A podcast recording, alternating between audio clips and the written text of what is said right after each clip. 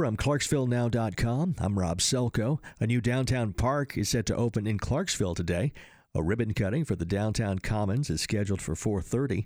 The project has been under construction for nearly 2 years and includes seating, a live performance area and pavilion, and seasonal ice skating rink. Today's event will also include an announcement about upcoming entertainment on the commons. Clarksville police are looking for the suspect in a robbery at the Shell service station at Wilma Rudolph and Needmore Road. Steve Warren with Clarksville PD said it happened early Tuesday. He wanted money, but the employee told him there was very little money in the register, so instead he grabbed a pack of Marlboro cigarettes and two packs of cigarillos and left the store. The suspect was caught on camera. We have posted photos on our homepage. Sunshine followed by increasing clouds today and becoming very windy with a high in the mid 70s, then partly cloudy, breezy, and turning colder tonight, low 38. I'm meteorologist Joe Lundberg, ESPN Clarksville.